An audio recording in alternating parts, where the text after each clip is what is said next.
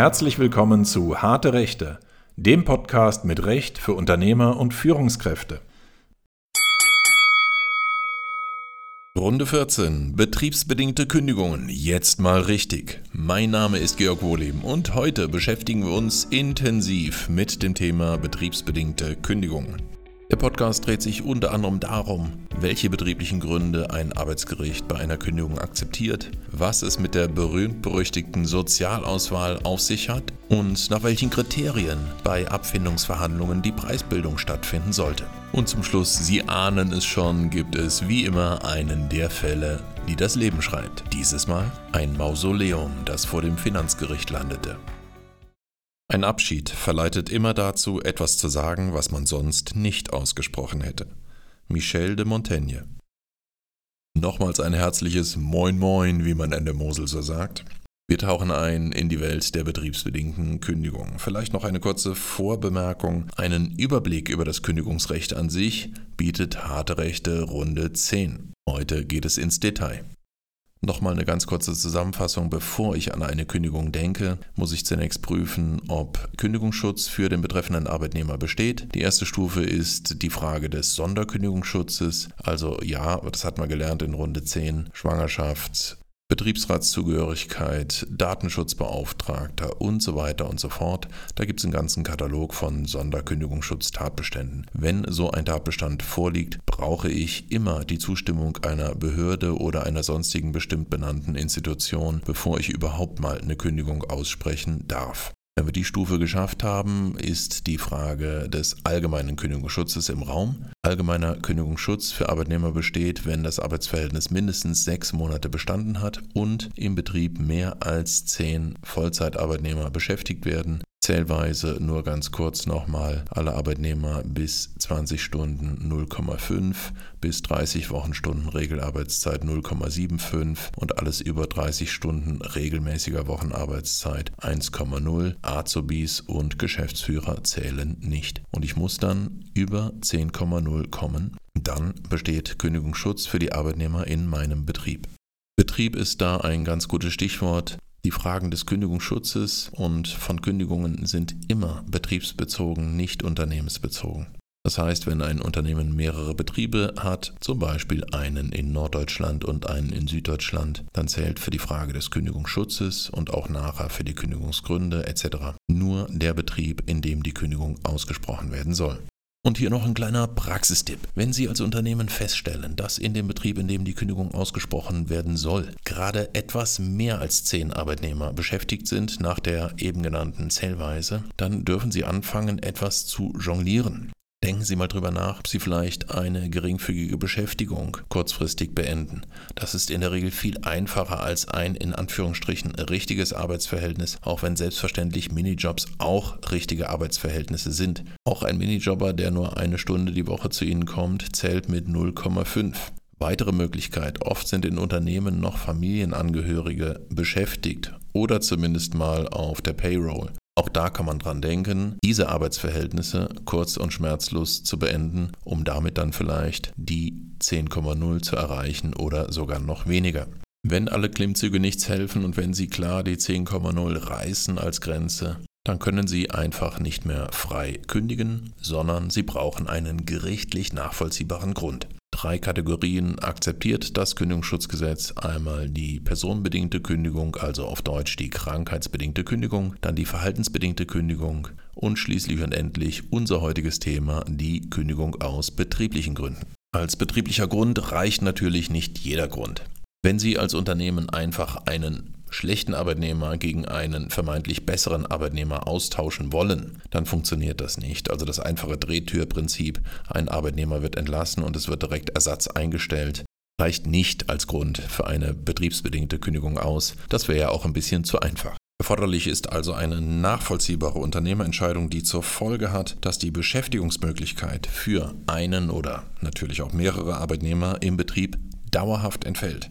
Wenn Sie also als Unternehmen eine betriebsbedingte Kündigung aussprechen und gleichzeitig oder kurz nachfolgend eine Stellenanzeige für die gleiche Tätigkeit veröffentlichen, dann zerschießen Sie sich die ausgesprochene Kündigung in dieser Sekunde selbst. Positive Beispiele für eine Unternehmerentscheidung, nach der Arbeitsplätze im Betrieb dauerhaft wegfallen, sind zum Beispiel Rationalisierungsmaßnahmen, Outsourcing oder die Schließung von Teilen oder auch ganzer Betriebe. Es liegt auf der Hand, wenn Sie als Unternehmen einen Ihrer Betriebe vollständig schließen, dann müssen Sie gegenüber einem Arbeitsgericht nicht mehr großartig argumentieren, dass und warum die Arbeitsplätze in Wegfall geraten. Passen Sie bitte auf dabei, es reicht nicht aus, wenn Sie Ihre Betriebstätigkeit in diesem Betrieb beenden wollen und wenn kurz nachfolgend dann jemand den Betrieb übernimmt. Betriebsübernahmen zerschießen wiederum eine betriebsbedingte Kündigung. Aber vollständige Schließung eines Betriebs kein Thema, da haben Sie einen Kündigungsgrund. Was sich für ein Unternehmen auch noch gut darstellen lässt gegenüber einem Arbeitsgericht, ist, wenn ganze Abteilungen geschlossen werden oder wenn komplette Tätigkeitsbereiche wegfallen, zum Beispiel durch Outsourcing. Ein klassischer Fall, früher gab es in Unternehmen standardmäßig, zumindest in größeren Unternehmen, immer noch betriebseigene Kantinen, die auch mit betriebseigenen Arbeitnehmern besetzt wurden. Inzwischen setzt sich mehr und mehr durch, dass diese Kantinen outgesourced werden. Die werden also von externen Betreibern dann geführt.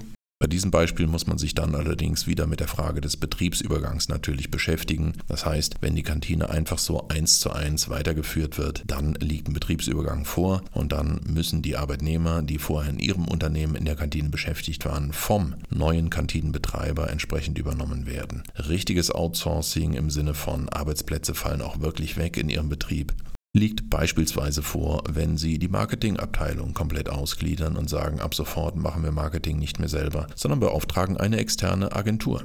Dann ist klar, die Abteilung Marketing gibt es ab sofort in Ihrem Unternehmen nicht mehr und die entsprechenden Arbeitsplätze geraten vollständig in Wegfall.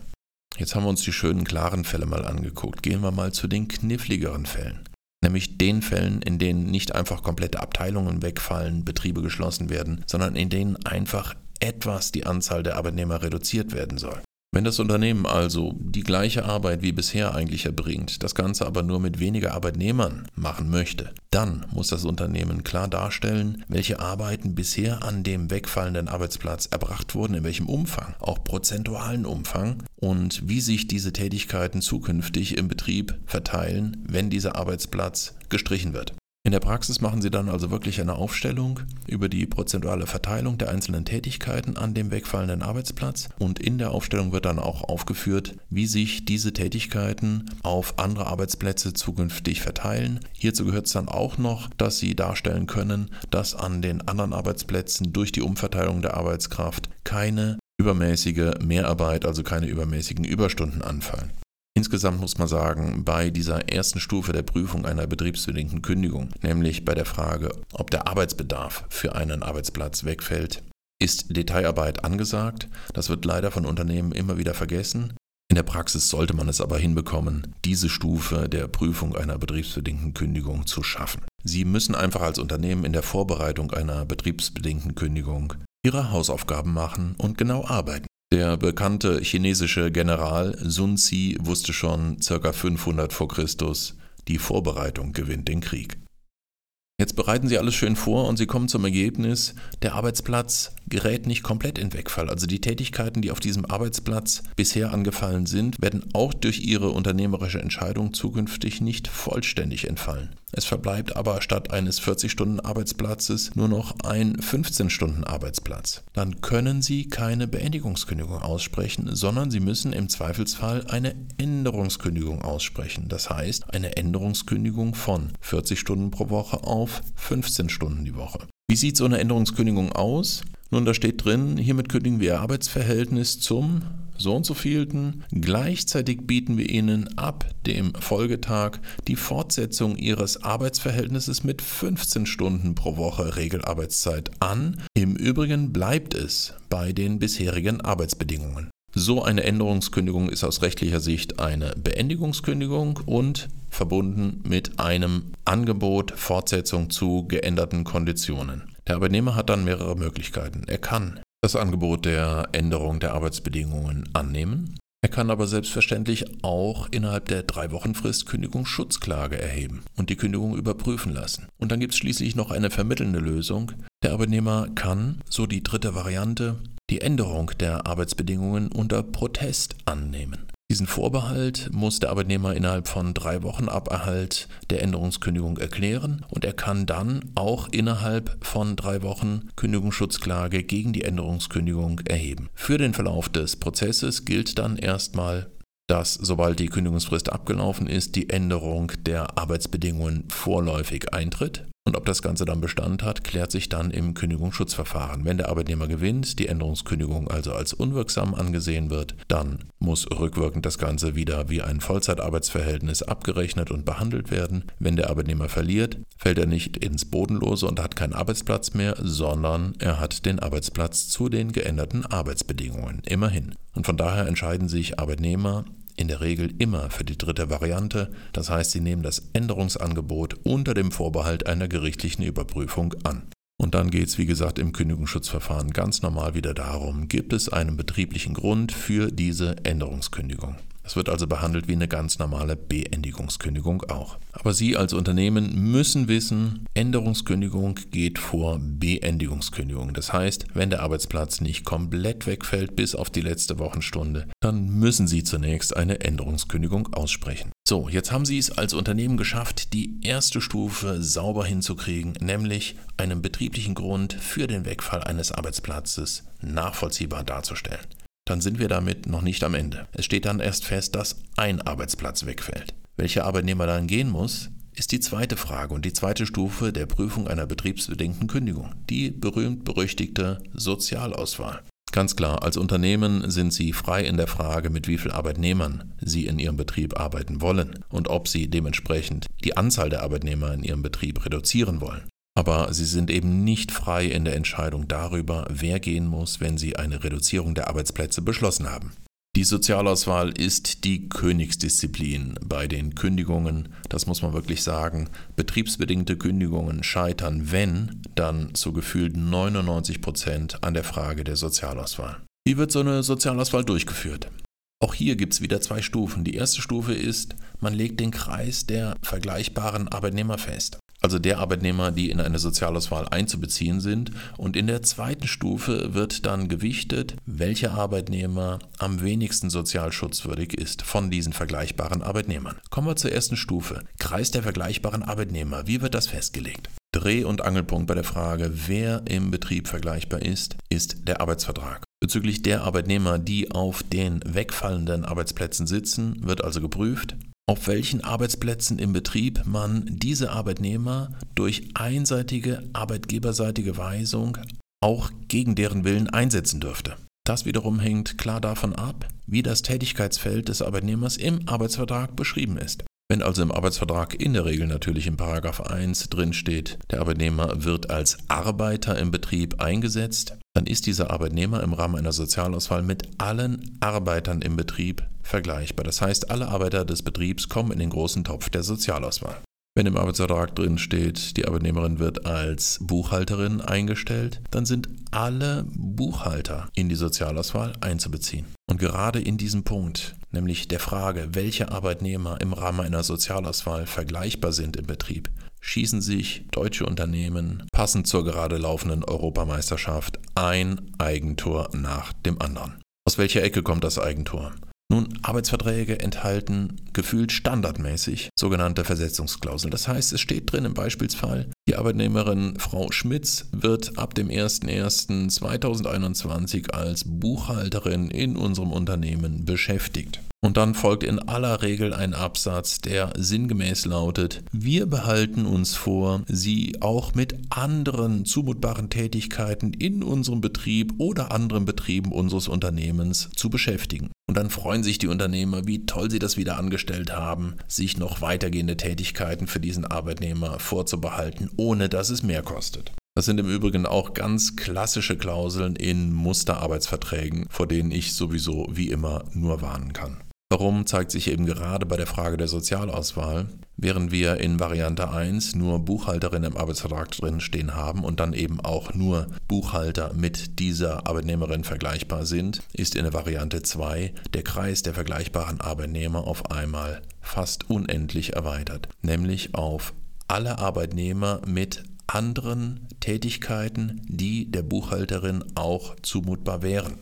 Wir reden hier von allen Arbeitsplätzen, auf denen die Buchhalterin nach einer zumutbaren intensiven Einarbeitung von circa drei Monaten einsetzbar wäre. Und das sind dann in diesem Beispielsfall jedenfalls mal alle kaufmännischen Tätigkeiten im Unternehmen. Also bitte Hände weg von solchen weitreichenden Versetzungsklauseln. Die setzt man nur dann ein, wenn man wirklich ganz konkret eine Vielzahl von Versetzungen dieses Arbeitnehmers vorhat. Ansonsten Finger weg wenn Sie dann im Ernstfall einen Arbeitnehmer tatsächlich mal auf einem anderen Arbeitsplatz einsetzen wollen, dann sprechen Sie mit dem Arbeitnehmer und in fast 100 Prozent der Fälle macht der Arbeitnehmer das natürlich auch so mit, auch wenn eine solche Versetzungsklausel nicht im Arbeitsvertrag drinsteht.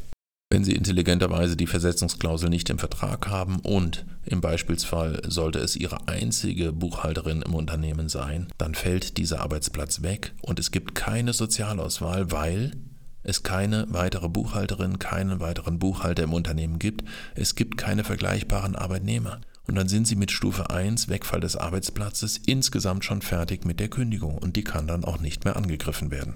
Kommen wir nochmal zurück zur Feststellung des Kreises der vergleichbaren Arbeitnehmer, die in eine Sozialauswahl einzubeziehen sind. Vergleichbar sind nur Arbeitnehmer auf der gleichen horizontalen Ebene.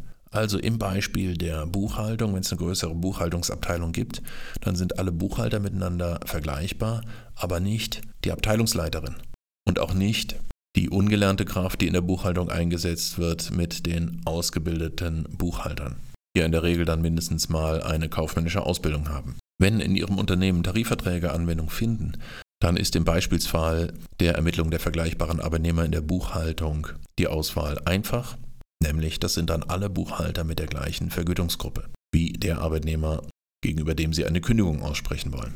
Also wir halten fest, Vergleichbarkeit geht nur auf der gleichen horizontalen Ebene. Vergleichbarkeit nach oben und unten gibt es nicht im Rahmen der Sozialauswahl. Vergleichbar sind im Übrigen auch Teilzeit- und Vollzeitkräfte. Es macht keinen Unterschied. Solange an sich vom arbeitsvertraglichen Tätigkeitsfeld her und von der Vergütung her eine Vergleichbarkeit gegeben ist, spielt es keine Rolle, ob jemand in Teilzeit oder in Vollzeit arbeitet. Er kommt mit in den Topf.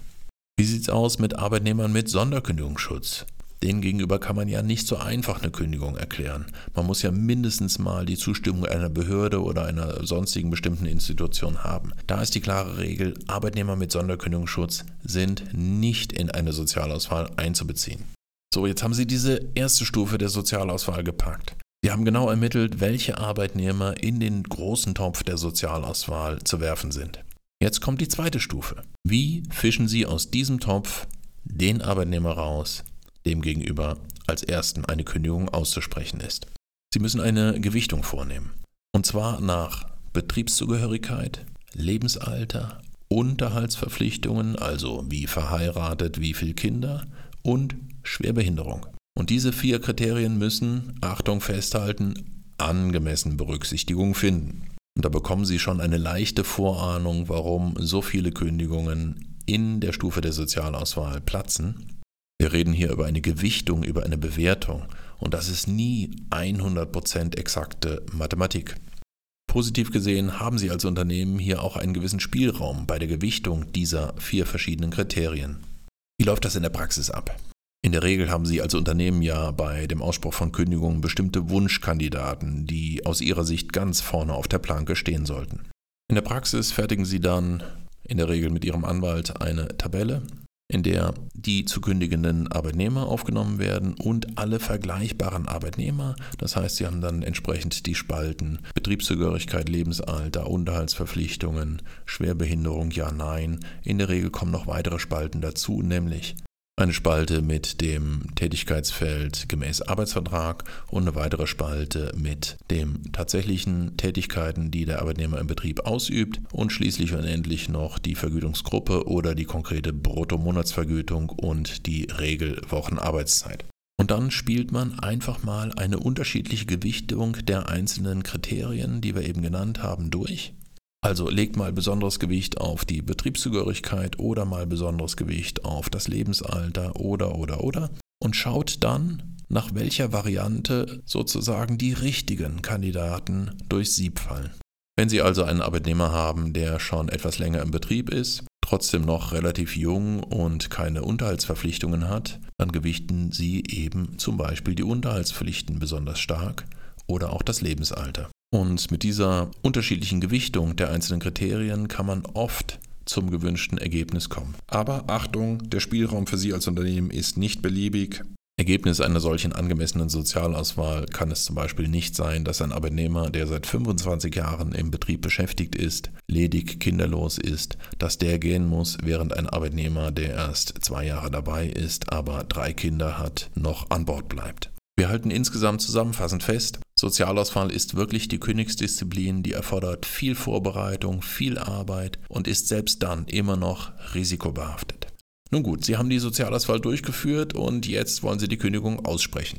Eins müssen Sie aber immer noch prüfen. Bevor Sie eine Beendigungskündigung aussprechen, müssen Sie prüfen, ob es in Ihrem Unternehmen noch andere freie oder kurzfristig frei werdende Arbeitsplätze gibt. Wenn das der Fall ist, müssen Sie diese Arbeitsplätze dem Arbeitnehmer anbieten. Und zwar im Wege einer Änderungskündigung, wenn er das nicht freiwillig macht. Wir erinnern uns, Änderungskündigung geht vor Beendigungskündigung. Und das heißt, bei der Buchhalterin aus unserem Beispielsfall, wenn dieser einzige Arbeitsplatz in der Buchhaltung wegfällt, aber Sie haben einen freien Arbeitsplatz als Pförtner in Ihrem Betrieb, dann müssen Sie diesen Pförtnerarbeitsplatz der Buchhalterin anbieten im Wege einer Änderungskündigung zur Not, bevor Sie eine Beendigungskündigung aussprechen. Ja, ich weiß, das mutet sich ein bisschen seltsam an. Ja, Sie denken dann, das ist doch nicht zumutbar für die Buchhalterin, aber um die Frage geht es nicht. Ja, es ist noch weniger zumutbar, den Arbeitsplatz komplett zu verlieren, als dann als Pförtnerin zu arbeiten. Und die Buchhalterin hat ja die Wahl. Sie kann ja das Änderungsangebot annehmen oder eben auch ausschlagen. Also, bevor Sie Beendigungskündigungen aussprechen, prüfen Sie immer Ihre aktuellen Stellenausschreibungen und werden dann gegebenenfalls vorher mal tätig. Was alles sonst noch bei der Kündigung zu beachten ist, Anhörung des Betriebsrats, Zustellung einer Kündigung, wie läuft ein Kündigungsschutzverfahren ab, etc. Da hören Sie nochmal in Runde 10 von Harte Rechte rein.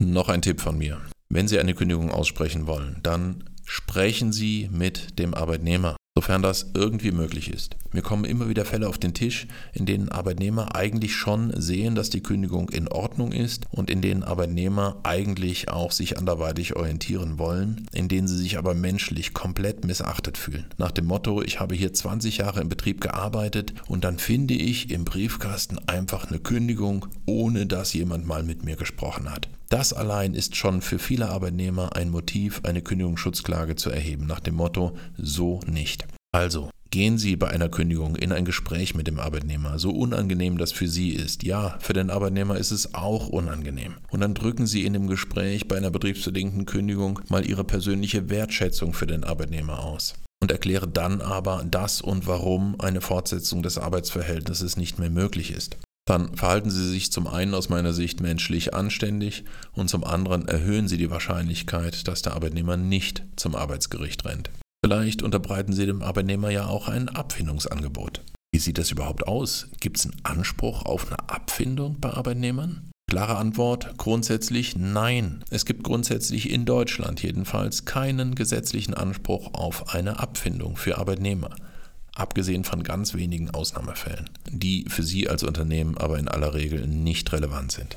Aber natürlich kann es für Sie eine Motivation für ein Abfindungsangebot geben, nämlich ein Kündigungsschutzverfahren, das ein Arbeitnehmer führen kann vor dem Arbeitsgericht, bedeutet für Sie als Unternehmen immer einen gewissen Kosten- und Zeitaufwand. Es ist auch beispielsweise so, dass in Deutschland in arbeitsgerichtlichen Verfahren bis zum Abschluss der ersten Instanz, also bis zum ersten Urteil, jede Partei die ihr entstandenen Kosten selbst trägt. Das heißt, egal ob sie gewinnen oder verlieren, sie tragen immer die Anwaltskosten erster Instanz. Und natürlich bedeutet ein solches Verfahren auch für Sie als Unternehmen immer einen gewissen Aufwand. Das nächste ist, egal wie gut Sie Ihre Erfolgsaussichten nach anwaltlicher Beratung und Prüfung einschätzen, ein Restrisiko wird immer verbleiben. Sie müssen dementsprechend als sorgfältiger Unternehmer immer Rückstellungen bilden. Und zwar ab Ablauf der Kündigungsfrist. Bis zum Ablauf der Kündigungsfrist, klar, zahlen Sie ganz normal die Vergütung an den Arbeitnehmer. Ab Ablauf der Kündigungsfrist müssen Sie jeden Monat eine Rückstellung bilden in Höhe des Bruttoentgelts zuzüglich Arbeitgeberbeiträge zur Sozialversicherung. Das alles für den Fall, dass irgendwann einmal ein Gericht in letzter Instanz feststellen sollte, dass die Kündigung rechtswidrig ist und dass die Kündigung unwirksam ist. Dann müssen Sie nämlich klar ab Ablauf der Kündigungsfrist rückwirkend die komplette Vergütung nachzahlen. Und natürlich haben Sie den Arbeitnehmer auch für die Zukunft zunächst mal wieder an Bord. Also, wir halten fest, Motivation für eine Abfindung zum einen der Kostenaufwand für ein gerichtliches Verfahren, der Zeitaufwand für ein gerichtliches Verfahren und eine Bewertung des sogenannten Verzugslohnrisikos, also des Risikos, dass Sie mit dem Kündigungsschutzverfahren unterliegen und dass Sie dann entsprechende Vergütungen nachzahlen müssen. Und das Ganze preist man dann mal ein. Beispiel. Wenn Sie sagen, ein durchschnittliches Kündigungsschutzverfahren über zwei Instanzen dauert anderthalb bis zwei Jahre, dann kalkulieren Sie die Bruttovergütung plus Arbeitgeberbeiträge zur Sozialversicherung für diesen potenziellen Zeitraum, für den Sie potenziell nachher wieder eine Vergütung nachzahlen müssen, obwohl Sie keine Arbeitsleistung mehr gehabt haben während des Kündigungsschutzverfahrens. Und darauf legen Sie dann die Risikobewertung Ihres Anwalts prozentual. Ja, auch das ist keine hundertprozentige Mathematik, aber man kann das schon relativ treffsicher vom Risikobereich her bewerten. Und wenn im Beispielsfall die Risikobewertung zum Ergebnis kommt, dass irgendwo in der Größenordnung von 30, 40 Prozent ein Risiko für Sie besteht, das Verfahren zu verlieren, dann haben Sie eben diese Bruttovergütung für den Zeitraum des Kündigungsschutzverfahrens in zwei Instanzen mal 30 bis 40 Prozent. Und dann haben Sie aus meiner Sicht eine realistische Abfindung, die Sie anbieten können. Natürlich gibt es noch weitere Kriterien bei der Abfindungsbemessung. Wenn Sie zum Beispiel wissen, der Arbeitnehmer hat den Kuli schon gezückt für den neuen Arbeitsvertrag bei der Konkurrenz, dann müssen Sie mit der Abfindung gar nicht mehr so hoch gehen, wenn Sie wissen, der Arbeitnehmer verlässt Sie eh. Es gibt natürlich auch die klassische sogenannte Daumenformel, die sagt, eine Abfindung, eine anständige oder Regelabfindung beträgt ein halbes durchschnittliches Bruttomonatsgehalt pro Jahr Betriebszugehörigkeit. Da muss man aber auch sagen, ja, das ist ein Anhaltspunkt für eine mögliche Abfindung, aber wie gesagt, die richtige Abfindungsbewertung findet für ein Unternehmen statt im Bereich einer sehr sorgfältigen Risikoanalyse und Risikobewertung. Abschließend vergessen Sie nie, Sie setzen mit einer Abfindung auch Zeichen, und zwar Zeichen für die verbleibende Belegschaft. Das müssen Sie bei der Gestaltung von Abfindungen im Einzelfall auch immer berücksichtigen. Zum einen können Sie damit Zeichen aussenden in Bezug auf das soziale Verhalten des Unternehmens. Sie können aber auch Zeichen setzen in Bezug darauf, dass Sie als Unternehmen leicht ausnehmbar sind, wenn auch nur ein Arbeitnehmer mit einer Kündigungsschutzklage droht. Wenn Sie sich dann im konkreten Fall mit dem Arbeitnehmer auf eine Abfindungslösung geeinigt haben sollten, dann können Sie das Ganze in eine Aufhebungsvereinbarung packen, ohne dass man die Arbeitsgerichte bemühen muss. Ja, Aufhebungsvereinbarung bedeutet oft ein Risiko für den Arbeitnehmer in Bezug auf Arbeitslosengeld. Wie bei jeder Versicherung kann ich Probleme bekommen, wenn ich den Versicherungsfall selber herbeiführe, also hier die Arbeitslosigkeit. Aber solche Aufhebungsverträge kann man inzwischen rechtssicher so gestalten, dass Probleme bei der Bundesagentur für Arbeit in aller Regel ausgeschlossen sind. Der Vollständigkeit halber muss man allerdings auch sagen, in der Beratungspraxis von Rechtsanwälten, die Arbeitnehmer vertreten, ist es in aller Regel so, dass die von außergerichtlichen Aufhebungsvereinbarungen abraten. Das ist aus meiner Sicht auch wirklich nachvollziehbar, weil warum soll ein Arbeitnehmer, der seinen Arbeitsvertrag im Rahmen einer Vereinbarung aufgibt, warum soll der auch nur ein irgendwie geartetes Restrisiko dahingehend eingehen, dass er beim Arbeitslosengeld eine Sperrzeit von drei Monaten von der Bundesagentur für Arbeit verhängt erhält? Lösung. Sie sprechen eine betriebsbedingte Kündigung aus, der Arbeitnehmer erhebt Kündigungsschutzklage und vor dem Arbeitsgericht vergleicht man sich dann auf das, was möglicherweise außergerichtlich sich schon angedeutet hatte. Einen solchen Vergleich kann man im Übrigen auch rein im schriftlichen Verfahren schließen. Das heißt, es muss keiner zum Arbeitsgericht fahren, es findet kein Verhandlungstermin statt. Es wird dann im schriftlichen Verfahren ein entsprechender Vergleich vom Gericht festgestellt. Dieser Vergleich hat dann eben den Vorteil, dass die Bundesagentur für Arbeit an solche Vergleiche, die auch eine Beendigung des Arbeitsverhältnisses beinhalten, nicht rangeht. Und was haben wir heute alles gelernt? Na, wir haben heute gelernt, dass ein Unternehmen grundsätzlich frei entscheiden kann, ob es Arbeitsplätze abbaut oder nicht. Wir haben weiter gelernt, dass das Unternehmen nicht frei entscheiden kann, wer konkret gehen muss. Und wie eine solche Sozialauswahl dann von sich geht, haben wir auch gelernt. Dann haben wir noch gelernt, wie man eine Abfindung richtigerweise kalkuliert. Und schließlich und endlich einfach mal mit dem Arbeitnehmer reden, bevor eine Kündigung ausgesprochen wird.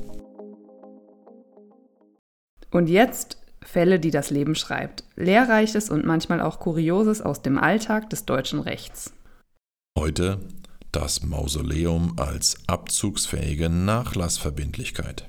Ja, liebe Zuhörer, wir beschäftigen uns heute mit einem Fall, den das Finanzgericht München am 23. März 2020 entschieden hat. Es geht um zwei Brüder. Emil und sein Bruder Lasse sind unzertrennbar. Jedenfalls bis zu dem Tag, an dem Lasse in München verstirbt. Nur noch ein Grabdenkmal in der Nähe von München trägt heute noch seinen Namen. Kostenpunkt 9300 Euro. Lasse hat Emil vor seinem Tod als Alleinerbe seines gesamten Vermögens eingesetzt, stolze 556.938 Euro. Doch Emil denkt nicht daran, das Geld für sich zu behalten und die Erinnerung an seinen Bruder so einfach verblassen zu lassen. Er entschließt sich, für seinen Bruder ein Mausoleum errichten zu lassen. Was Lenin kann, ist Emil gerade recht. 420.000 Euro später steht das Mausoleum und Emil macht den nächsten logischen Schritt zum Finanzamt. Da ihm die Höhe der Erbschaftssteuer zu hoch erscheint, beruft er sich auf 10 des Erbschaftssteuergesetzes. Dort heißt es in Absatz 5, dass sowohl die Bestattungskosten des Erblassers, nicht Erblasser, sondern Erblassers, als auch die eines angemessenen Grabdenkmals als Nachlassverbindlichkeit steuerlich abzugsfähig sind. Okay, Angemessenes Grabdenkmal 420.000 Euro? Das Finanzgericht folgte dieser Ansicht nicht. Einerseits, da es sich bei dem Mausoleum um eine sogenannte Zweitgrabstätte handelt. Immerhin war Lasse bereits begraben.